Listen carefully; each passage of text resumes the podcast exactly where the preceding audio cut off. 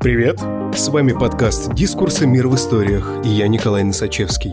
Сегодня в подкасте история Алексея Горновского. Как главнокомандующий армией Юга чуть не возглавил армию Севера. Что вы знаете о гражданской войне в США, мой дорогой слушатель? Наверняка лишь несколько вещей. Война Севера и Юга, освобождение чернокожих рабов и убийство президента Линкольна. Но я уверен, что вы хоть краем уха слышали о такой персоне, как генерал Роберт Эдвард Ли. Будучи главнокомандующим силами Юга, он так хорошо давал прикурить войскам Севера, что даже его противники отзывались о нем с искренним уважением, а слава о его полководческом таланте вышла далеко за пределы Соединенных Штатов. Но история могла сложиться совсем иначе, если бы Роберт Ли стал главнокомандующим силами Севера, встав по другую сторону баррикад.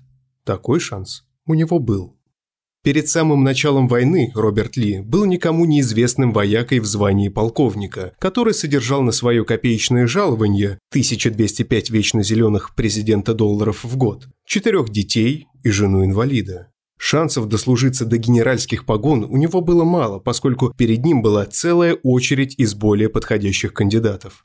В это время на юге уже вовсю бурлили народные массы. Недовольные политикой северо-южные штаты массово проводили демократические референдумы о выходе из состава Союза и создании маленьких, но гордых независимых республик, чтобы слепить из себя что-то похожее на единую страну начала образовываться так называемая конфедерация. И как-то раз потерявшие всякий страх войска новорожденных КША решили показать северу Кузькину мать, обстреляв и захватив форт Самтер в Южной Каролине, которые занимали войска, лояльные Союзу. Эта битва стала итогом многомесячной осады и бесплотных переговоров между военным гарнизоном крепости и мятежным правительством штата, которое контролировало три федеральных форта из четырех на своей территории. Президент Линкольн, узнав о захвате форта южанами-бунтовщиками, пришел в бешенство. Посудите сами. Отколовшийся рабовладельческий юг имел куда меньше населения и состоял из аграрных штатов, которые не имели ни заводов, ни станков, ни нормального вооружения, в то время как на севере существовал огромный промышленный комплекс, который был готов работать на военные нужды. В глазах северян ситуация выглядела примерно так. Кодла реднеков-колхозников, перепив самогона, возомнила себя суверенной державой и заигралась в мнимую независимость. Не оценив столь благородный порыв к свободе, Авраам Линкольн издал прокламацию о наборе в армию 75 тысяч добровольцев и приказал готовиться к карательному походу на юг. Так официально началась гражданская война, реальные причины которой заключались в борьбе за деньги и ресурсы, а вовсе не в разных взглядах на рабство.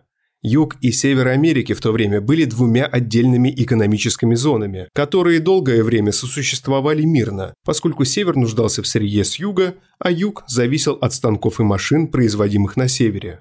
Но впоследствии между двумя регионами возникли противоречия, приведшие в итоге к войне. Одним из самых острых конфликтов было обсуждение торговли с другими странами. Южане хотели торговать со всем миром свободно, а северяне задирали налоги на ввозимые из-за рубежа товары, чтобы защитить свою промышленность. Другим спорным моментом была судьба новых территорий, присоединенных к США. Вокруг каждого нового штата велись бурные дискуссии, будет ли он рабовладельческим или свободным. Когда пришедший к власти президент Линкольн заявил, что отныне все новые территории будут свободными от рабства, конфликт лишь обострился, потому что южные штаты не хотели оставаться в меньшинстве и в парламенте проигрывать северу по всем спорным вопросам.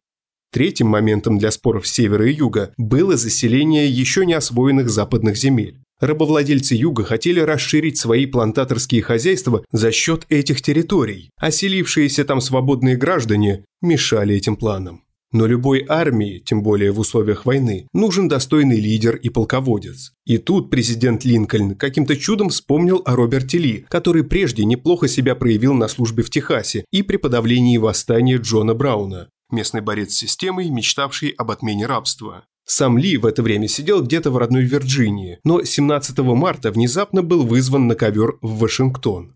Утром 18 числа Ли явился к некоему Фрэнсису Блэру, помощнику президента Линкольна. Хитро улыбаясь, Блэр передал Роберту Ли предложение президента о принятии командования над армией Союза. Вчерашний, никому неизвестный полковник, который жил в откровенной бедности, мог в одночасье стать главнокомандующим всеми войсками Севера, получать щедрое жалование и обрести всеобщий почет. Более того, в армии Союза у Ли было много друзей, которых он хорошо знал. От таких предложений не отказываются, верно? Немного помявшись для приличия, Ли в итоге отказался и ушел, заявив ошарашенному Фрэнсису Блэру следующее.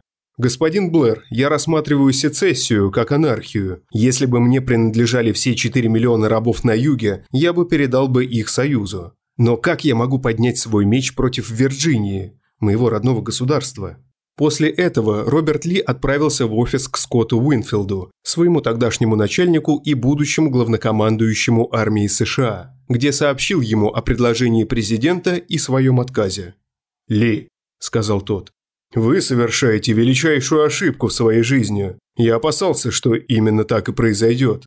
Поскольку Ли не желал воевать против родной для него Вирджинии, он оказался в подвешенном положении. В случае начала войны ему предстояло или идти воевать, или уволиться из армии, что в глазах общественности было бы позором и трусостью.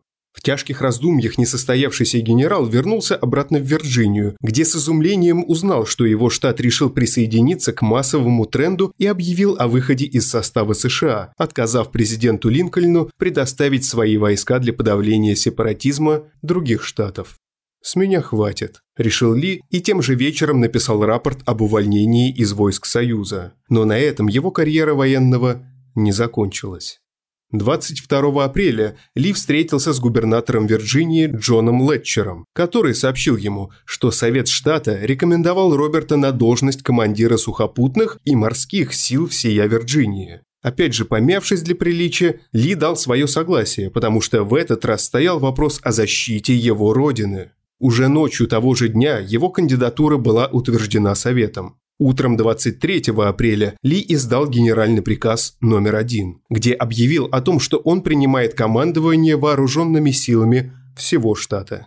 Узнав о начавшемся наступлении войск севера и соотношении сил Вирджинии с армией Союза, Роберт начал с нуля создавать вооруженные силы самопровозглашенной республики, в буквальном смысле из желудей и спичек. Вооружения и солдат не хватало.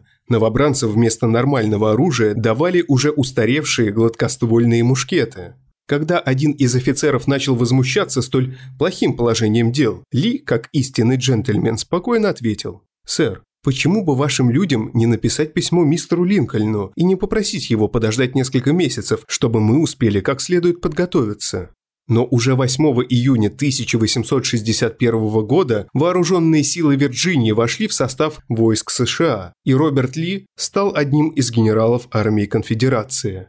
А это уже совсем другая история.